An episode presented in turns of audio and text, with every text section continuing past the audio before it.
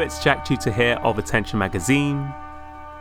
Welcome to Crucial Listening, the podcast where I speak with musicians and sound artists about three albums that are important to them. My guest this time is Lucie Vítková, a composer, improviser, performer based in New York from the Czech Republic. So, Lucie's new solo album, Cave Acoustics, came out over the summer collaboratively through the labels Mappa and Skupina.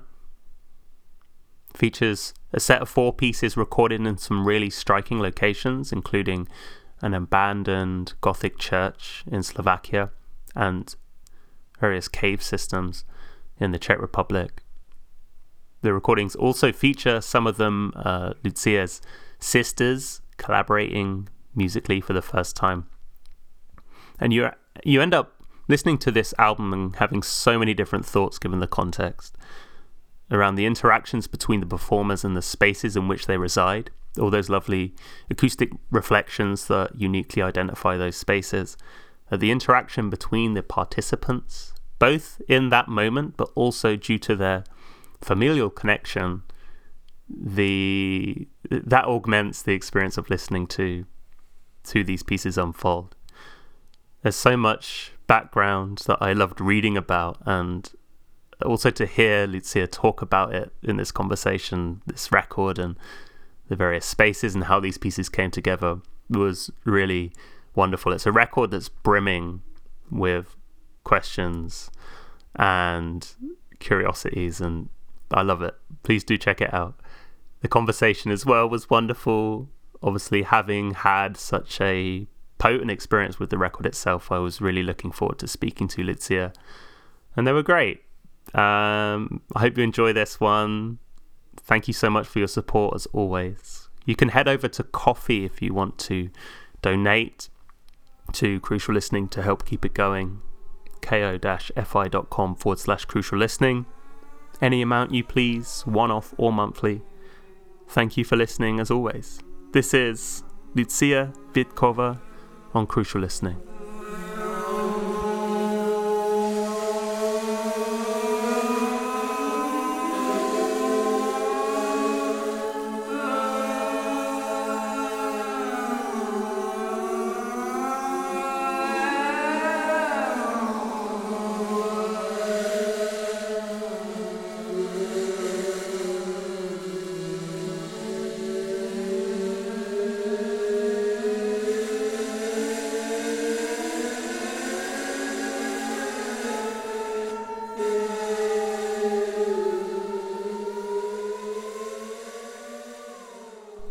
Lucie. Welcome to Crucial Listening. Hello. Nice to meet you.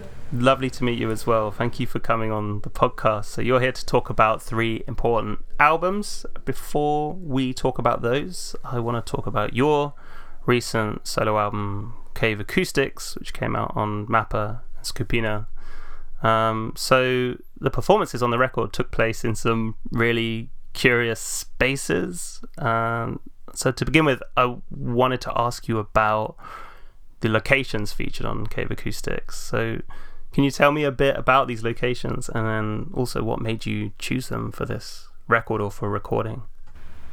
Yeah, for, for sure. So um, I've been thinking because uh, these caves are very close to the place I'm from, uh, and I've lived like a big chunk of my life with my especially like my family life.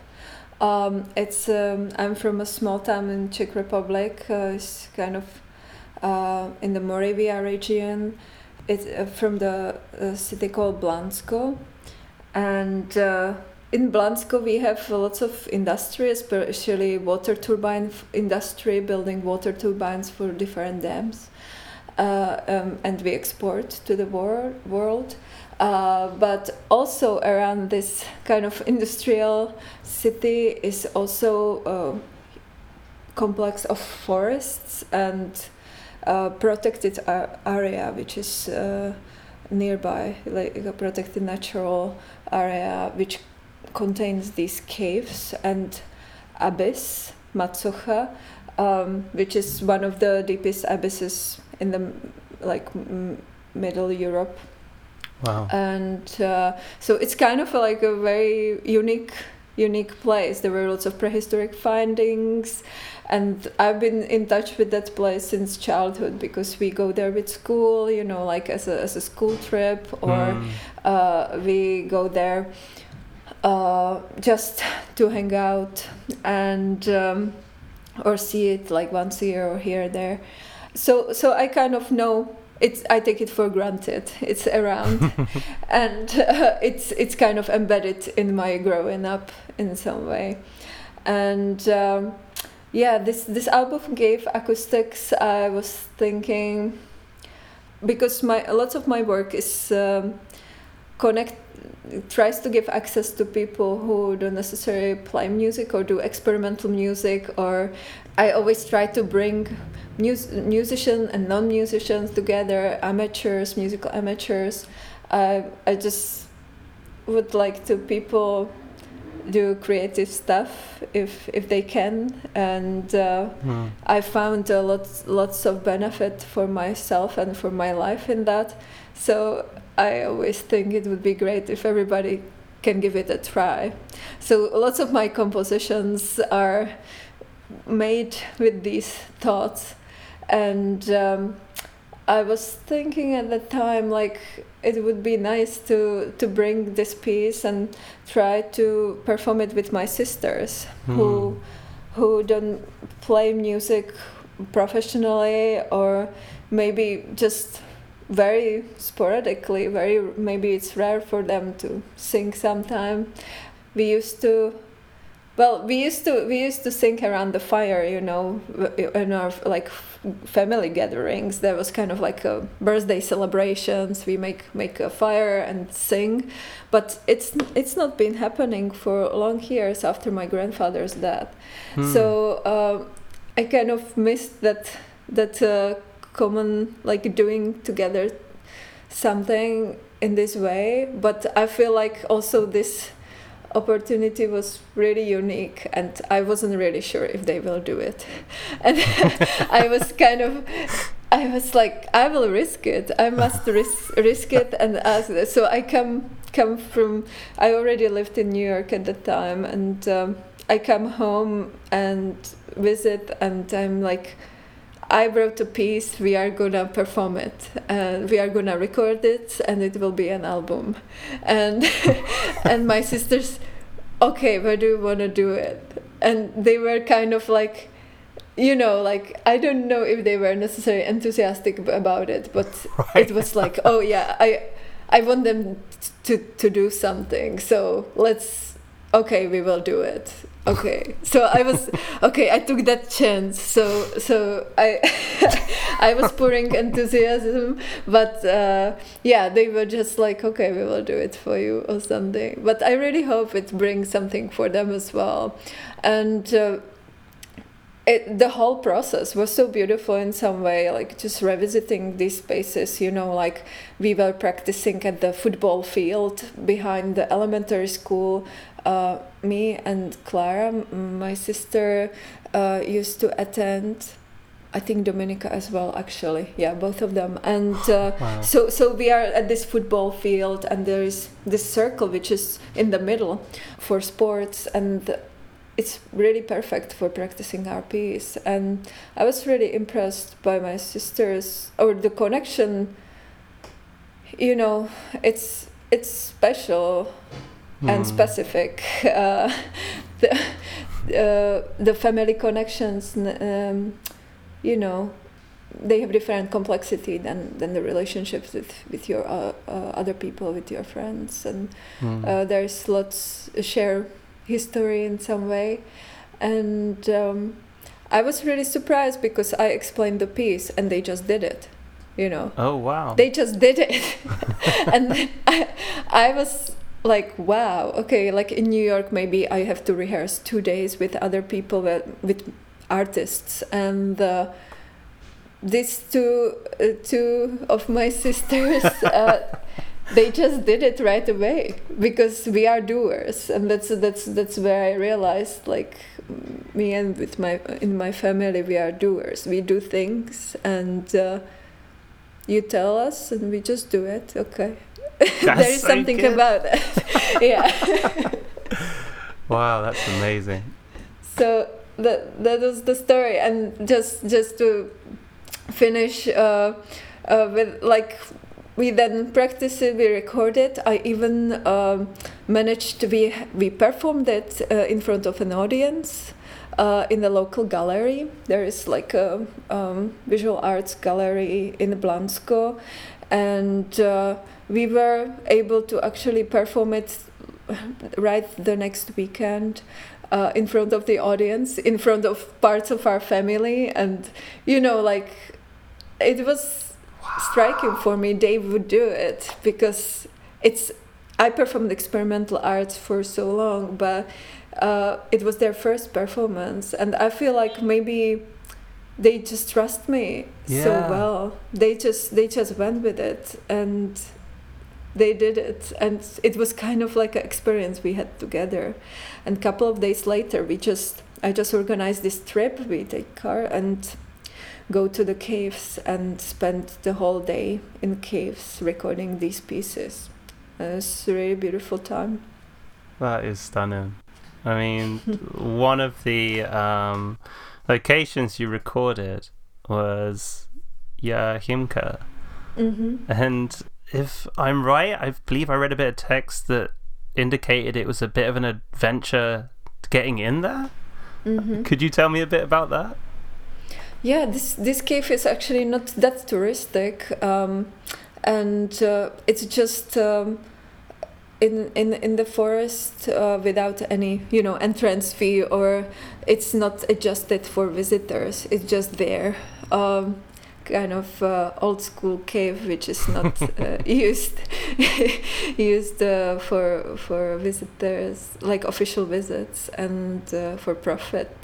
And um, uh, I was really surprised to to to find it but also how do we get in there? Because there is like a smaller river around it. And uh, there are a couple of stones also in the river so we decided to like carry all the equipment um, that we will stand on the stones and we will just like passing the equipment uh, through the people through the human chain and uh, get it on the other other uh, shore um, on the other side and uh, there was like really really steep hill up to the cave um, but we we we arrived and i feel like it's really like connect us this like common experience and mm. beyond, beyond the fresh air we went inside and just uh, looked where would be good to record uh, looking for the acoustics for the cave acoustics yeah one other question I wanted to ask in this uh, intro is about inside the ritual. I mentioned before we started recording mm-hmm. that I had this on last night. I think the thing that became particularly pronounced for me is your or what I perceive as your movement around the frame. I, I don't know mm-hmm. why, but previously I'd not responded so much to the fact that you can hear your contributions moving quite a lot, and mm-hmm. in fact you know build in the credits of this album is you know the fact that you contribute movement. So obviously mm. this is an aspect of that piece which you know uh, well i was going to say eludes listening but clearly i could hear it. But i wondered if you could tell me more about the presence of movement in that final piece.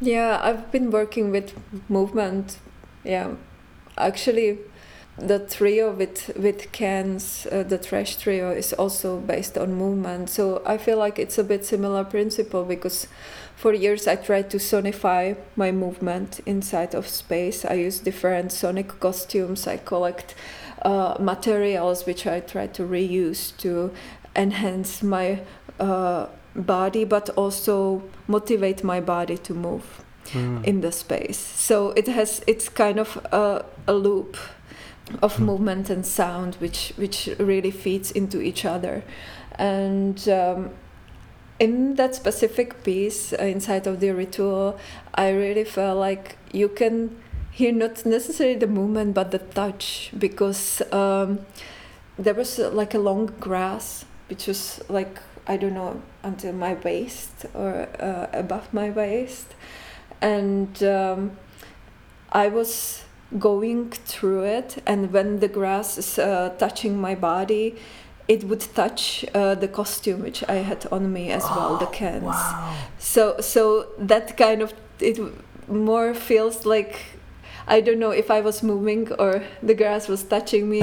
uh, it's kind of it's kind of like a both. Yeah. But both is sonified by by the settled sounds of the cans you can hear in the recordings, and you know also probably the distance from the microphone, so you kind of can guess my location and where I am in in the space. But I felt like that that was kind of like a good interaction with with the grass.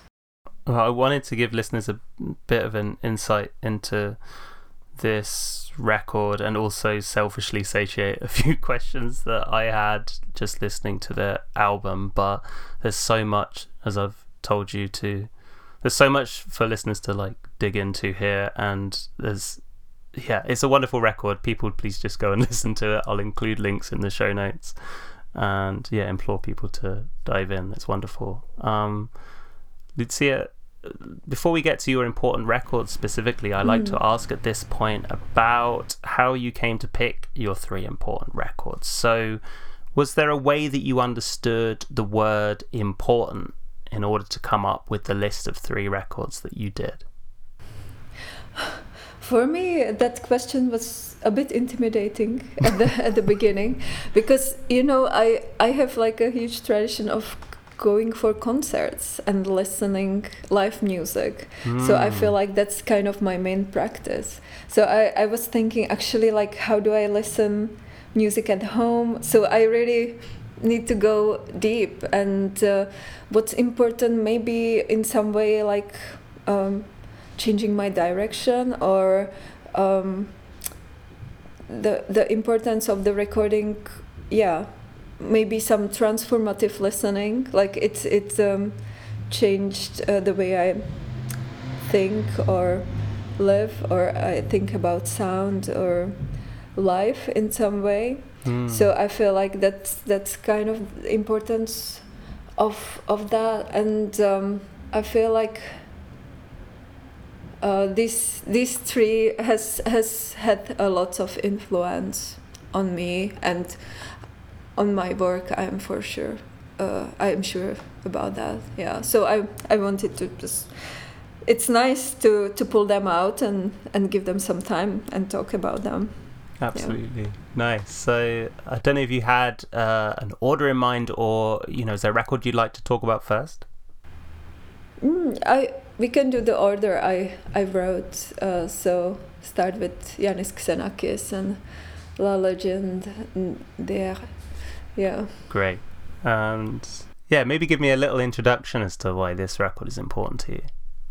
Well, the records as as as as they are ordered um, in kind of a, like a chronological way when I kind of dis- discovered them or bumped into them.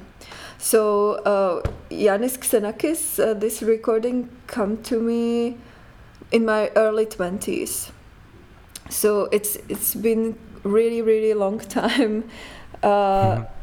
I I have listened to this recording and I re- revisited it just to uh, see how do I listen to it in these days, and um, I feel like it was a time I was at the conservatory, you know, studying classical music, and uh, uh, I was always drawn to different sonorities and uh, more to the contemporary music. I was drawn to be a composer, and uh, I studied classical accordion at the time, and um, I've always composed, and this this kind of sonority was radical from the during the time I, I, I discovered Iannis Xenakis' music. Mm. So I, I, I, listened to his uh, instrumental pieces, but uh, after I found this, this record, and it was still when you used to um, borrow a CD from a library. Mm-hmm. Uh, and you know, I didn't have like personal computer. I didn't have notebook or anything. I was I was listening to it on CD player. So I re- remember that moment when I put it into my CD player and. Um, I listened to it, and it's it's a long piece. It's like forty seven minutes, and uh, I cannot stop to lis- listen to it, and I keep listening to it over and over and over, you know, and it's just you know I feel like there was the radicality also like how long piece should be, how long can you pay attention to something, mm-hmm. how how you know like you get totally immersed and the principle the form is so clear and simple in some way because it starts kind of like a low density and ends low density and in the middle getting getting more and more complex. And all these events are emerging out of this texture which really did resonated with, with, with my brain or with my mind or with my ears at the time. And uh, it it really brought me really to a new new direction like I, I started to go deeper into uh, contemporary music and modern sound and improvisation later mm. and I even wrote my bachelor thesis I think on about Iannis Xenakis so yeah about his rhythm uh, so it it was kind of like a, a kind of important moment yeah breaking point wow so you went from as you say in your 20s discovering this piece and playing it in that mm-hmm. cd player over and over again uh, mm-hmm. uh, you mentioned as well you kind of revisited the piece and listen again to kind mm-hmm. of figure out how you listen to it now i'm wondering what did you find like does the piece hit you differently now compared to how it did then? It feels like I know it, you know. Mm. It hmm. feels like I know it, but it's keep also like still surprising me. I know this music always stay uh, radical in some way for me, but maybe when I listened in my early twenties, I was, I was twenty one or something. Uh, I I thought maybe it's more raw uh, right. Yeah. But but but now, when I listen to it, it seems so smooth and very clear clear to me. Before that, I I didn't. It was something I've I've never heard before, mm. and. Uh, now it feels so clear to me but it still keeps the surprising moments of like do i hear this what is this sound coming out of out, of the texture out of the density uh, and you are not sure what you hear mm. and it brings you different imagination or like are these i remember you know like when I listened to it when i was young i was just like are these mosquitoes or are these you know like like the the timbre is changing so rapidly that it uh, changes the imagine, uh, image images in your in your head some association what could it be but mm you know after it gets very distant because it's also electronic sound. So after it becomes just machine like uh, in some way or um, yeah building side. I feel like it was a whole uh, introduction into listening environmental sounds because as i told you uh, i am really into live concerts and listening music live then when I'm at home, I feel like um, I like to listen the environment mm. I'm in. So often I don't play music at home from a CD. I really have to have like a listening night, kind of designated time to it.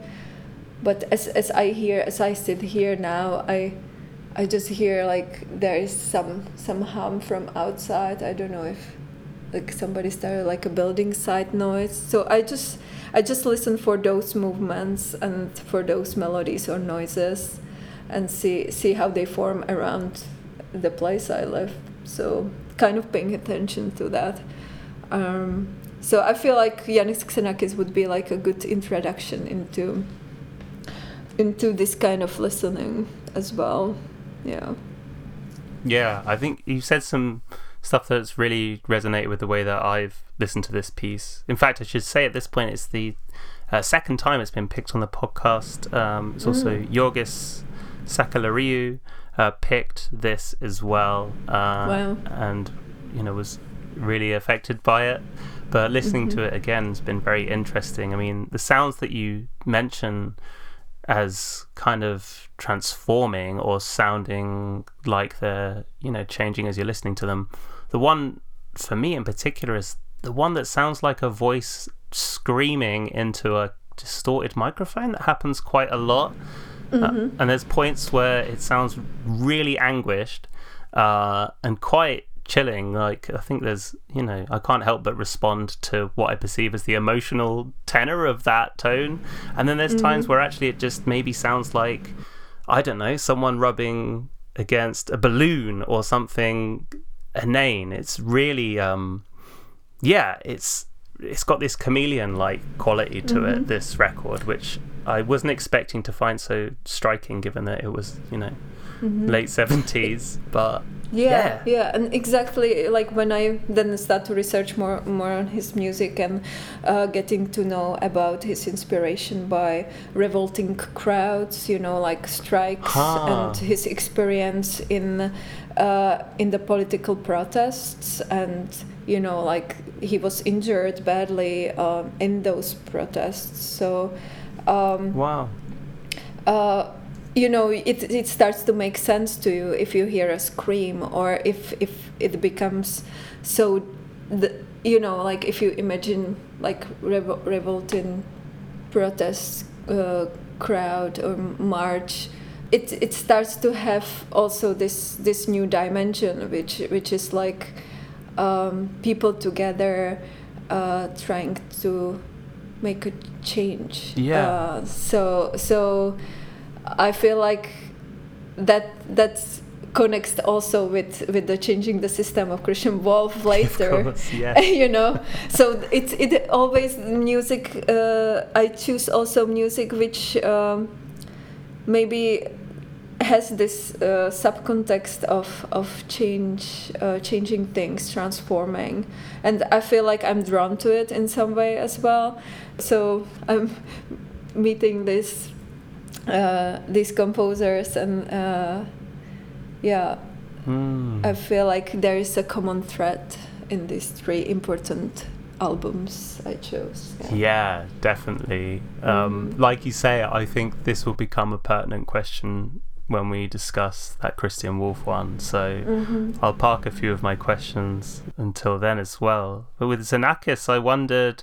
I saw a post on Instagram actually the other day where you were playing a drum kit and you mentioned the fact that you were feeling the inspiration of Xenakis's percussion Mhm. pieces. Um, yeah yeah, I mean, firstly, tell me a bit about that. Why did those pieces come to mind? yeah no i i was you know you asked me to find these albums and i i i revisited Iannis Xenakis and you know it's back in my life so thank you for that. Oh, wow, and uh, I, I like your influence.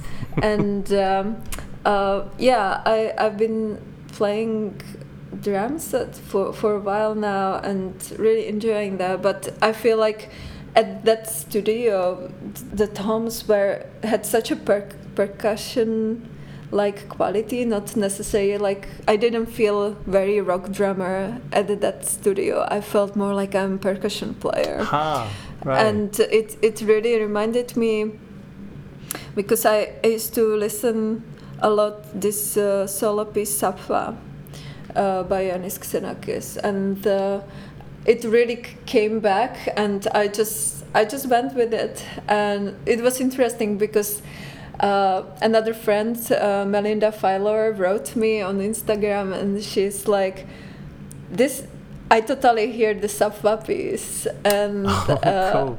I'm just like exactly that's what that's what I'm talking about you know so Wow. that, that yeah something yeah something is working here so yeah That's really great. nice hmm Um, so, are there areas of Xenakis's work then that you find particularly resonant with you?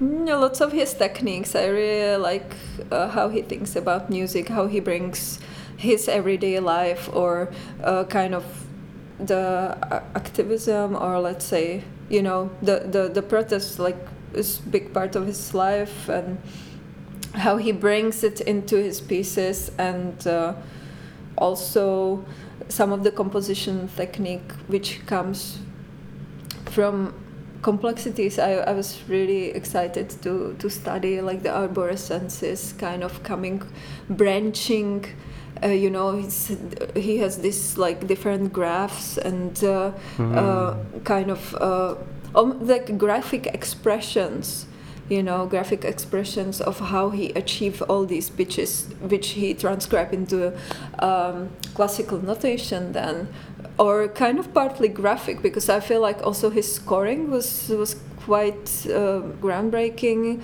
in some way mm. Metastaseis you know like uh, it wasn't necessary conventional score i feel like he had to modify the classical uh, notation expression to to make make his sound. He also connect um, uh, his uh, occupation of being like uh, you know uh, being involved with uh, architecture or being engineer.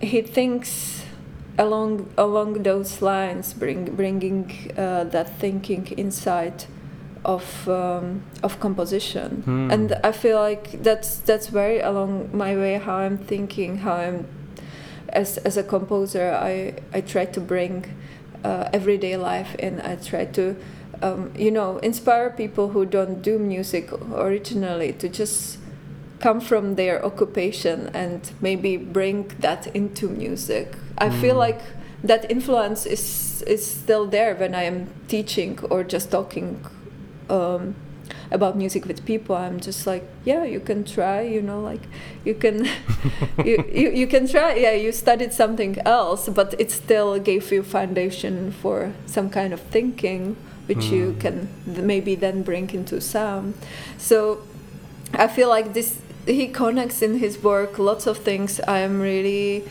interested in and i i live myself inside of my work and really like to connect lots of different things. Yeah.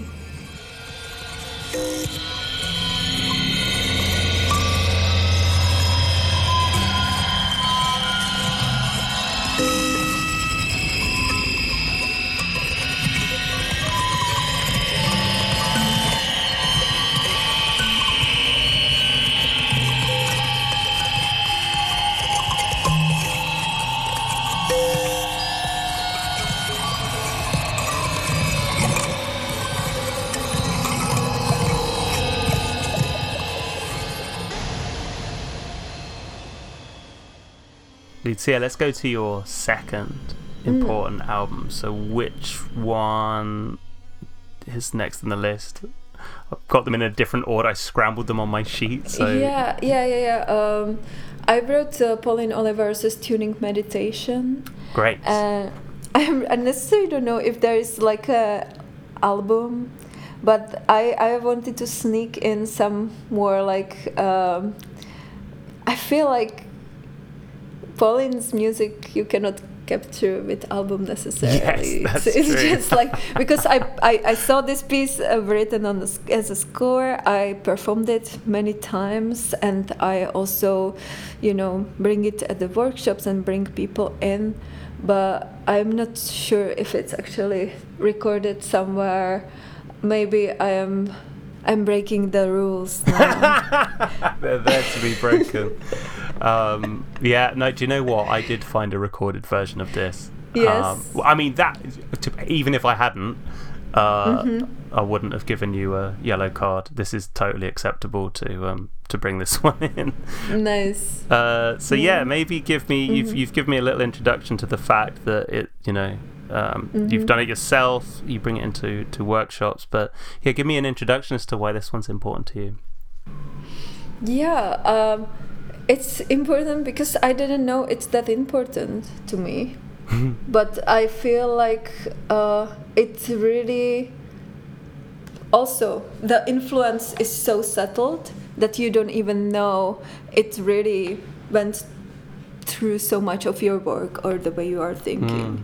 so so it's uh, yeah i really give have to give credit to pauline oliveros because uh, i feel maybe she's so much influence on how people listen in contemporary music or experimental music Hmm. it seems like her work is kind of set, subtle you know like she she's out there of course but also i feel like um, okay we played this piece i often don't see she's given so much credit on how really she influenced the, the scene with with her technique with her deep listening with her with her thinking and her compositions are really interesting the, the Mm. way she she want to uh, change also how people listen and um, uh, also her activist work in some way and you know trying to change the scene and to build a stage or maybe even dismantle the stage but you know like when she died i felt it a lot like there is no roof over over and it's it's you know like it's like when the, when she she she's been like kind of a solid solid uh, uh, persona or energy on the scene for me to relate Mm. to Mhm. uh, yeah and you know like when i was young also early 20s like people always because uh, she's queer uh, female composer and plays accordion. So i had it i had her on my plate like every single time i talked to somebody. Like do you know pauline oliveros you know because i'm i'm also like you know a queer accordionist composer you know? So it's it's uh, always uh, always like yeah why do why do I have to relate to Pauline Oliveros all the time? And it so it was struggle at the beginning. I couldn't understand why I'm always you know put together. Mm. and it was kind of artificial for me because we ha- haven't met. I only know her from from distance. And uh, it was uh, it was like people don't know anything about you you know it's, Yeah, it's yeah. just like they just they just like grab this kind of some uh, identity thing and um, supposed to be in one bag Right, yeah, of course, yeah.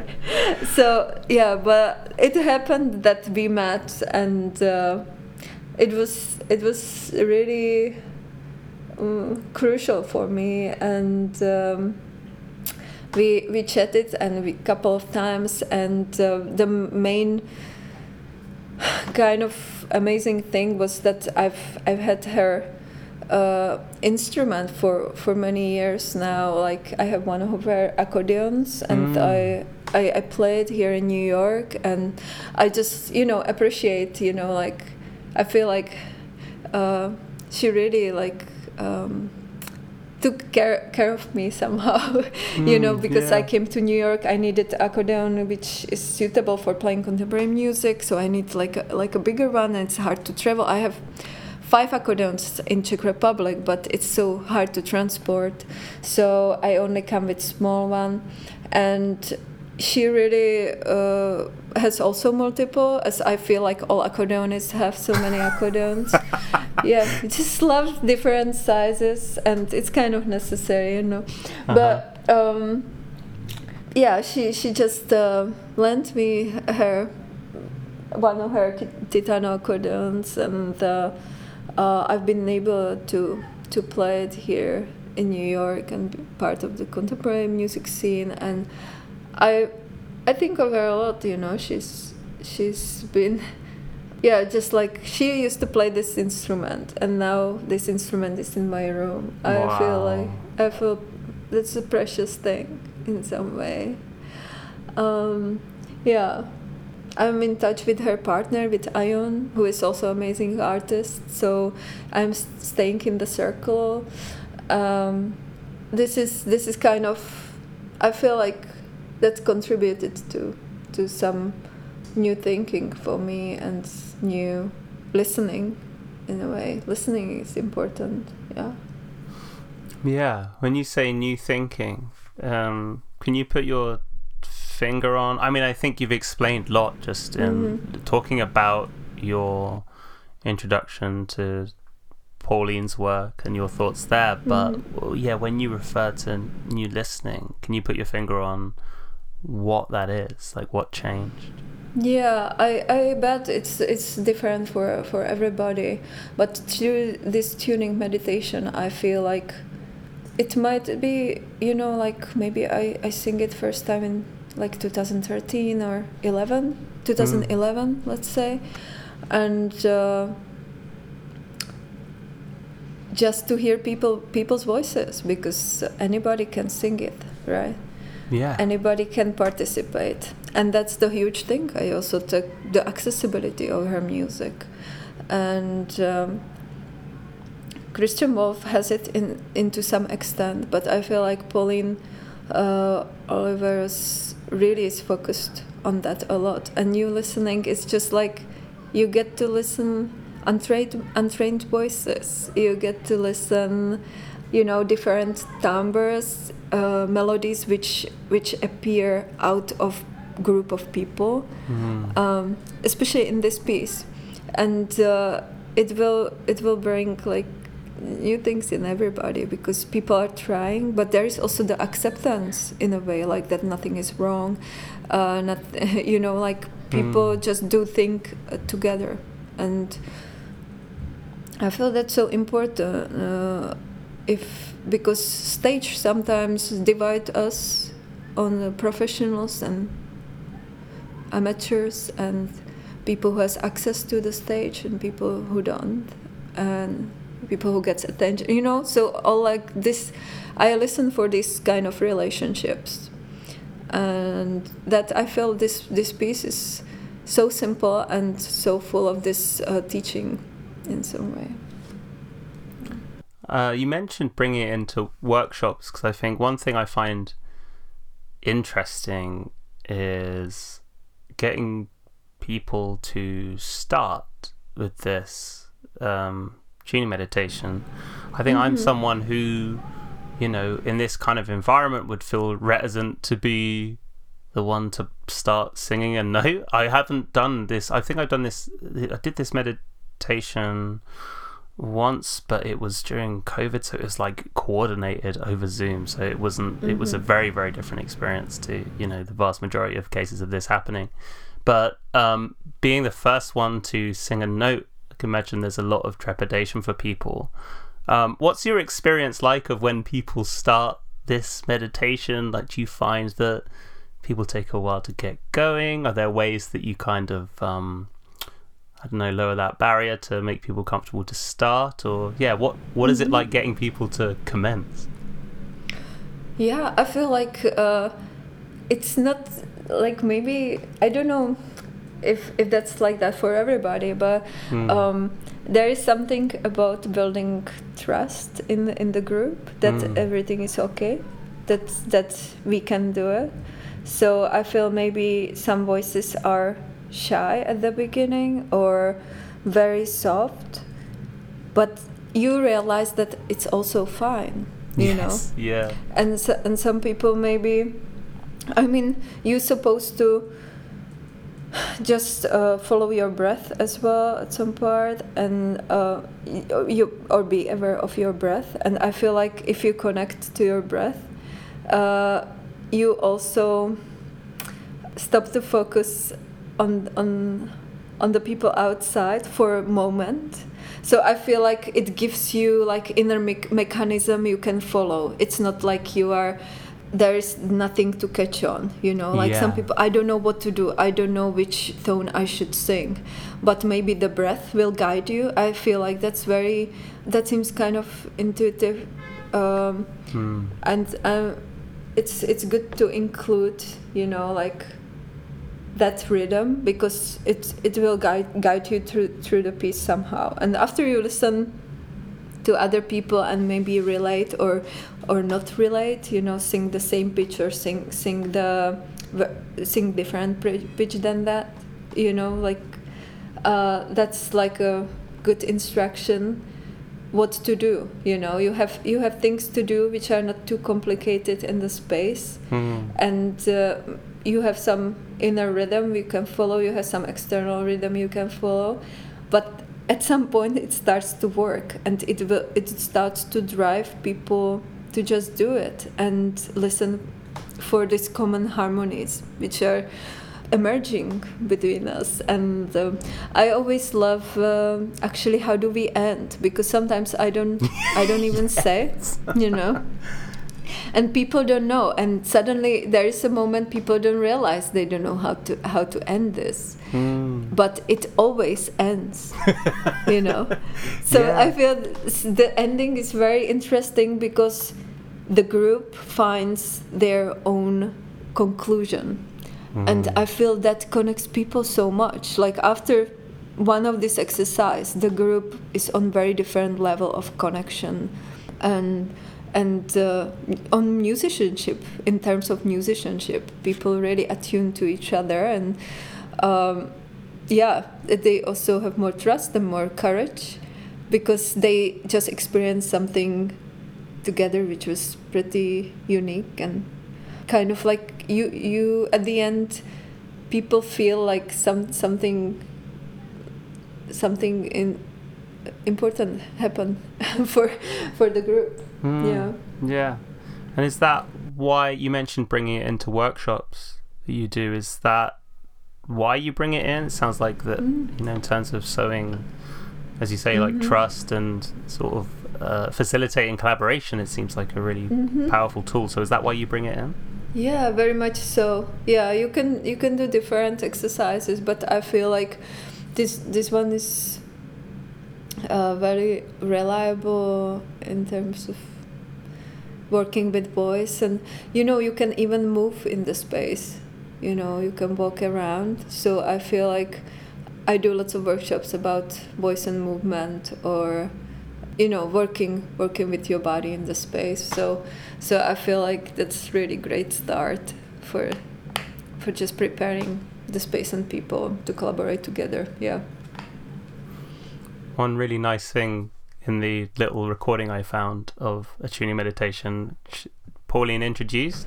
So Mm. I should say the the instruction, um, just in case people don't have the context of this, and do Mhm. correct me, Lucia, if any of this is is wrong. But so Pauline's instruction for the meditation is to inhale deeply, exhale on the note of your choice, listen to the sounds around you, and match your next note to one of them.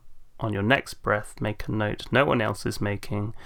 Repeat, call it listening out loud.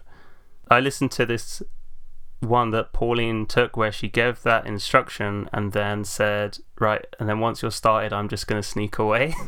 um, Mhm. So I don't know whether she left the room or what, but again, it felt like this lovely thing that indicated that this was this self generating exercise that didn't need Mhm. anyone to perpetuate it or like as you say yeah. or to conclude it either the trust that people Mhm. between them would coordinate a communal ending is quite Mhm. wonderful Yeah, because because we people can do it. I I believe that, and uh, I really love to find pieces which proves it in some way. So, yeah.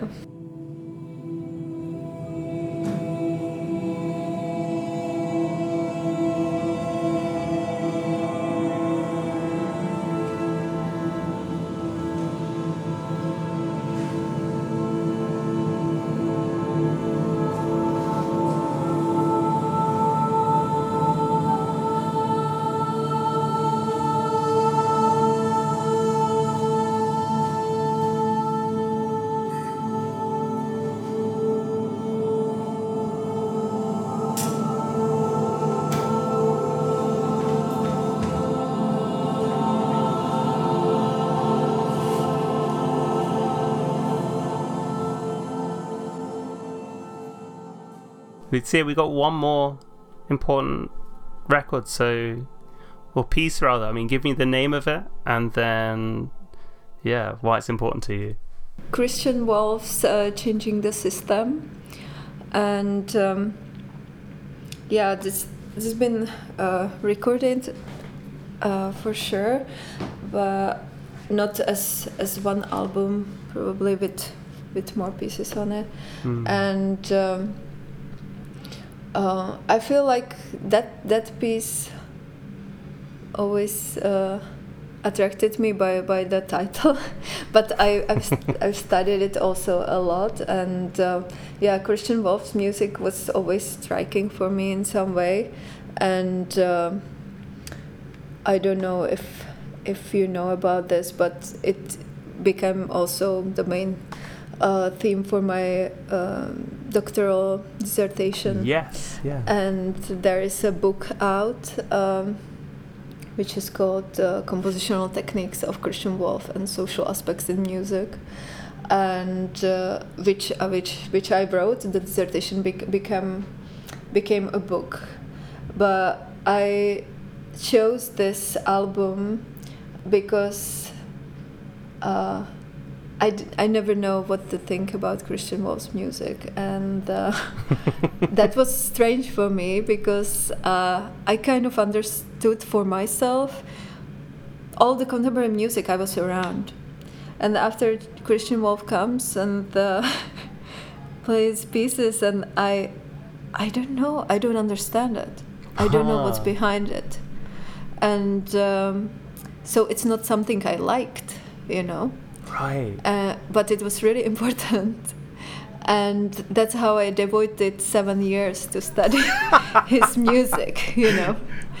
Uh, Wow. because because yeah, I found that's that's it. Because um, if I choose something I like, I, I feel like I kind of already know it. But this was so so challenging for me to actually understand the music through my listening that that I really wanted to devote it some time. And of course lots of lots of my research went around the, the piece changing of the system um, which I performed with multiple ensembles as well but also uh, heard uh, from from the album. So you know each each recording is different right because Yeah. uh, this this piece is um, uh, partly graphic score or kind of like open notation uh, classical notation parametrical notation which is which um,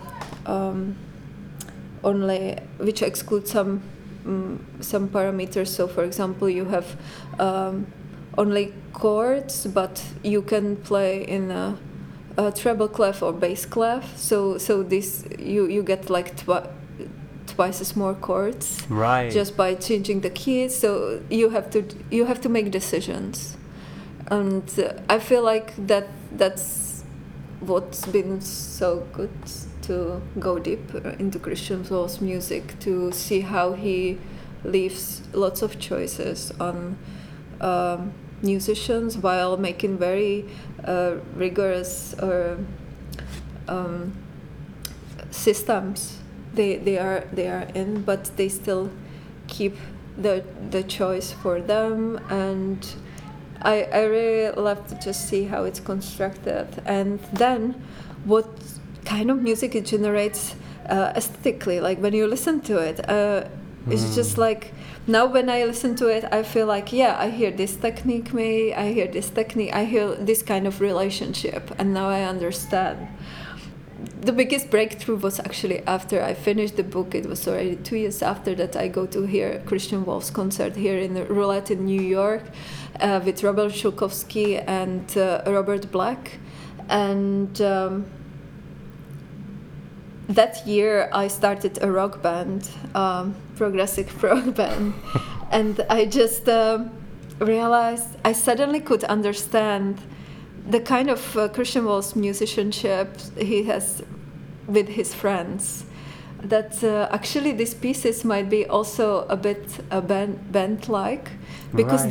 they they really like they were engaging on on such a personal level I could only understand when I had this band and Huh. it was different than ensemble music but he plays this ensemble music on the personal with the personal connection like as on the band level in some way. So i found it so beautiful because you have this like 85 year old uh, cool cool person on the piano and they play such a weird music and uh, they enjoy it. They're really so so cheerful and happy about it. You can see it on their faces. So they're just rocking these these these pieces this new piece as well for roulette uh, dedicated to roulette. And uh, yeah i feel like that that was kind of like my understanding come to to being complete in some way Right. about Chris- Christian Wolff music. I feel like uh, yeah, so that's that's where I could understand the sound in its kind of depth. So that was that was the experience for me from yeah changing the system and yeah uh, also Robyn Schulkowsky the drummer. So that's also nice to know her because um, she collaborated with Iannis Xenakis. So that's where Oh, wow. I took kind of loop back to the first recording. Um, and I've been around her every time she comes. I like to just be around her, also because she bra- she carries so much, um, you know, collaborating with Stockhausen and and uh, all all these guys. But you cannot meet anyone. But she she has own path, but she also has full of these experiences which she, she can share. So I really um, love to connect connect with her. Yeah. That's really cool. Um, the things that really come out from that description you just gave of getting acquainted with this piece and the music of Christian Wolff generally is is the dynamics between players and also the agency of the players as well. So you mentioned the fact that the players have choices and that they relate to each other more as a band, which um, is such an interesting description. I, I wondered whether you could pinpoint why that was appealing to you. Why, why did that make a connection um, for you? No, you can you can see that in Pauline Oliveros tuning meditation, this kind of functions as well Hmm. on very organic, intuitive way. Uh, it's kind of like uh, you choose if you sing the same same pitch or different pitch, and you need to figure out the space. But I feel like Christian Wolff, like he really focused a lot on on technique and how to write them down, and he also break down the classical notation. My interest is also in the score. I I've been doing like lots of lots of different graphic scores and um, you know uh, that's also sometimes how we provide accessibility to the piece because uh, if you if you deconstruct the classical notation or if you just draw a line it's maybe more legible for a person who hasn't studied uh, the classical notation and Hmm. which would be like a barrier to get to the music. So, um, you know, he has also prose collection, which is just a set of verbal scores. But for me, of course, uh, maybe even some personal drawing uh, about the choice. Like it's drawn me into into this piece maybe just feeling like there's there hasn't been choice in some way for me but Mm. i really like I, I really like that he really focuses on that and construct that and it's very clear what you can do but also like i feel like he connects it a lot with freedom and Hmm. how how he understands freedom. And that's that's been also a theme which I'm very interested in uh, in my life, and I feel like Iannis Xenakis also was interested in some kind of freedom, being in those protests, and Pauline Oliveros also uh, was interested in some kind of freedom uh, through listening and. Uh, kind of dissolving yourself into the space in some way. And I feel like Christian Wolff um, also his work is um, political in many ways, and um, um, so he may be interested uh, about freedom on on the political sense, but also like lots of on on the social sense in terms of how do we facilitate our relationships inside of the group. And he really draws them intricately and he experiments with it and uh, he um, you know like trying to go deep into his own techniques and uh, change them up over time in his composition. So uh, then i'm interested like when you listen to music what does it do with you you know mm. so you can play this music but and be inside of it as a musician, like in Pauline's pieces, and Christian Wolff's also. But when when you listen to it as a as a listener from outside, like like does it then generates uh, some kind of uh, new connections in um, in your brain, which which makes you feel that, or which re-establish the relationships how you relate to your everyday life. Mm. Uh, would that would that like be the way to ingest that music? So you know, like thoughts like that. Then I'm I'm interested in yeah if it makes sense how Abs- I'm explaining it. Yeah, absolutely. Yeah. Um, and the thing that I also see mentioned a lot, which you you did there as well, is this uh, political dimension to Christian Wolff's music, and obviously a title like "Changing the System." It's very hard to imagine that without a political context too. and this piece has, you know, a text um, within it by political activist and politician Tom Hayden as well, who's big in the anti-war movement, as I understand. And it sounds like this piece mm-hmm. came out just in the midst of a lot of anti-Vietnam War sentiment as well. Um, I'm intrigued because obviously, given that you have uh, written a PhD, you must have a f- fair bit of info on this. Because in a lot of places where I saw it written down, it was like Christian Wolff uh, is political, but I and you know the music is political, and I can kind of hear what I perceive to be some sort of um, uh, desire to imbue some kind of left wing, you know, more horizontal um, structure within mm-hmm. music and how the musicians relate to each other. But I wonder if you could tell me a bit about this political dimension of Wolff's work. Like, where was uh, Wolff coming from politically, or, or at least, you know, from what you could gather from writing the PhD? Mm, I feel like you you described it well. Yeah, I feel like there's some like leftist uh, inclination, uh, interest in democracy, democratic principles. You know, distributing the musical material between players equally. Mm. That's very common thing he does. Uh, in the piece, so every everybody has kind of like say, same amount of pitch, but they need to decide how long they are gonna play it and how they need to listen for the interactions. So mm. that's that's how the mechanism works.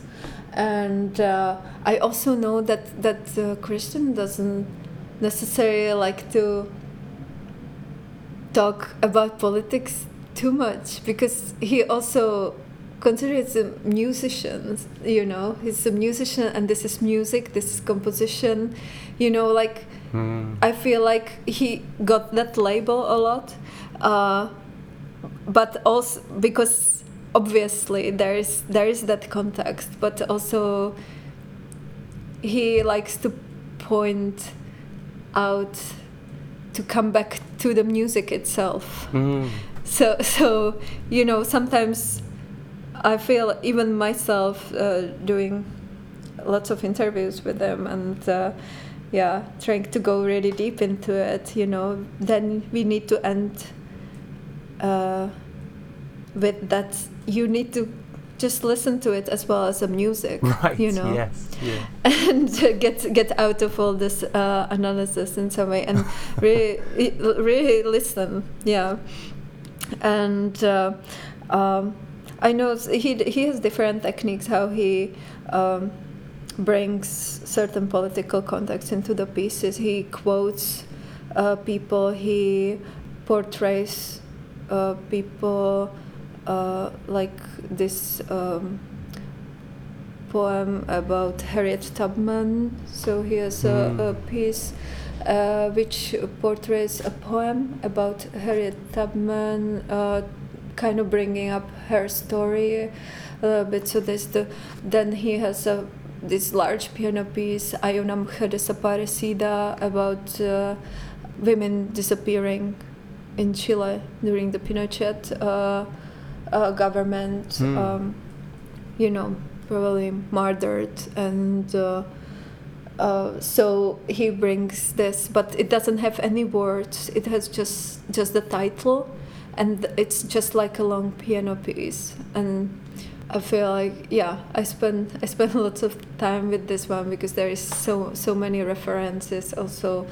Uh, about the song Holy Holy Near Broad, uh, so coming from the American folk tradition, you know. Mm. So so that's that's also his style, you know. He he portrays lots of workers' songs and Yes, you know kind of you know bread and roses re- revolutionary um, protests uh, you know like uh, relating to a protest or strike um, so yeah in certain way but i feel like okay these are like concrete political events or per- people but another way is just really like building the system of composition Mhm. on the democratic uh, on the democratic level and yeah so I've, and then you have the prose collection also just the verbal scores which which already they're very parametrical but in words written in words. So there is this accessibility aspect which i like to point out because it's important for me too. And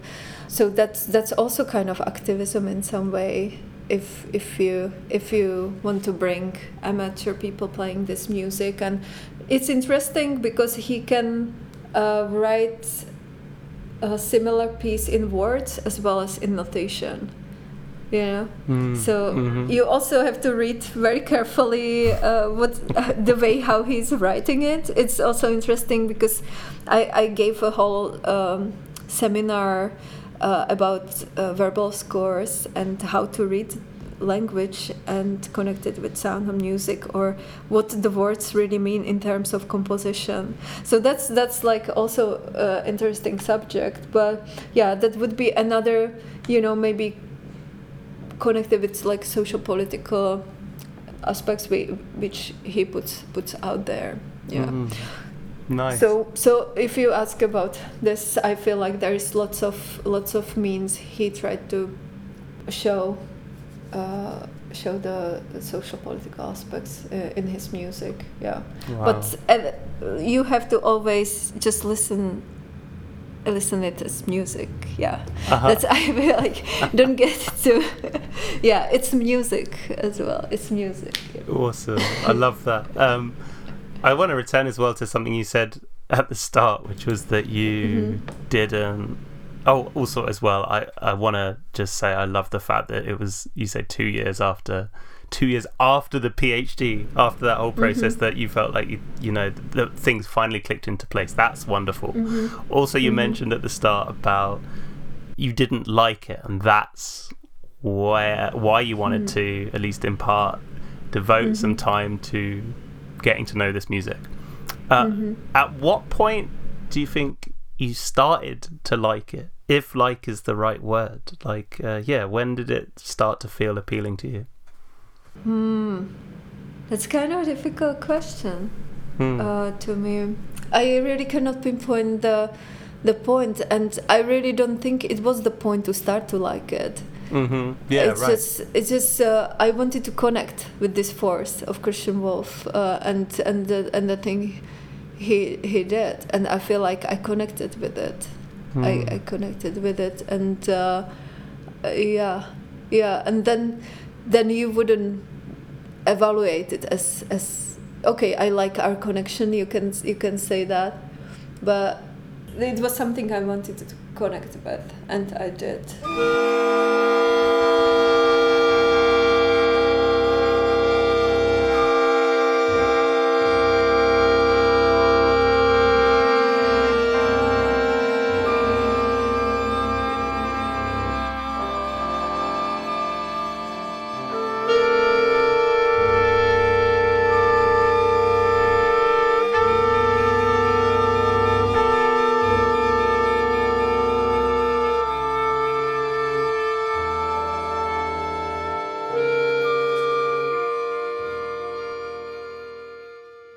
Lucie, I've got one more uh, mm-hmm. question for you, which um, I think you've hinted at throughout this discussion, but I like to ask the guests about how they listen to music, like what kind of formats they tend to listen on, how they tend to purchase music, essentially what listening to music looks like in day to day life.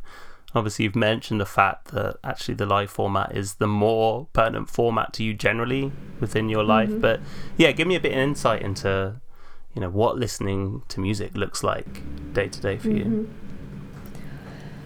Yeah, I I don't necessarily like to listen music on Spotify or or platforms like that mm-hmm. yeah or online maybe some something on youtube because you can find there's huge library and it's just hanging there on the internet. So I, I i listen some music from the youtube.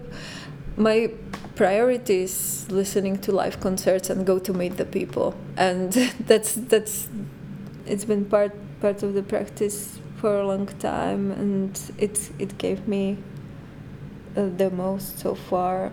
And um, yeah i I listen I listen for sounds and lots of lots of kind of music I listening through recording because I also record lots of music. I do lots of field recordings as well. So I feel like just listening the environment through a microphone. that's kind of my listening practice because I can I can focus and I I'm just seeing like you know what how it's filtered through the device. So that's that's been I know my practice. So maybe it's still connected with with like different spaces, and uh, I need to move around and see then then sitting in front of the computer or or like just uh, in my room. I would wish to have like a nice speakers that I feel it would change my listening uh, experience here. But I have good headphones, and yeah.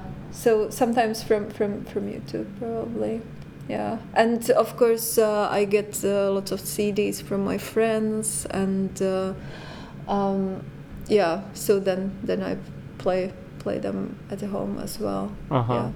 yeah.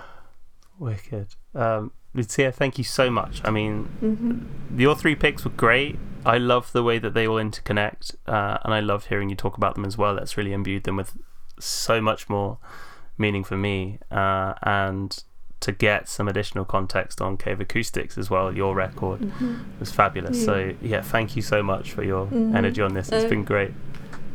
I'm happy to hear that, and thank you for for this invitation. And to everyone listening, see you next time. Goodbye.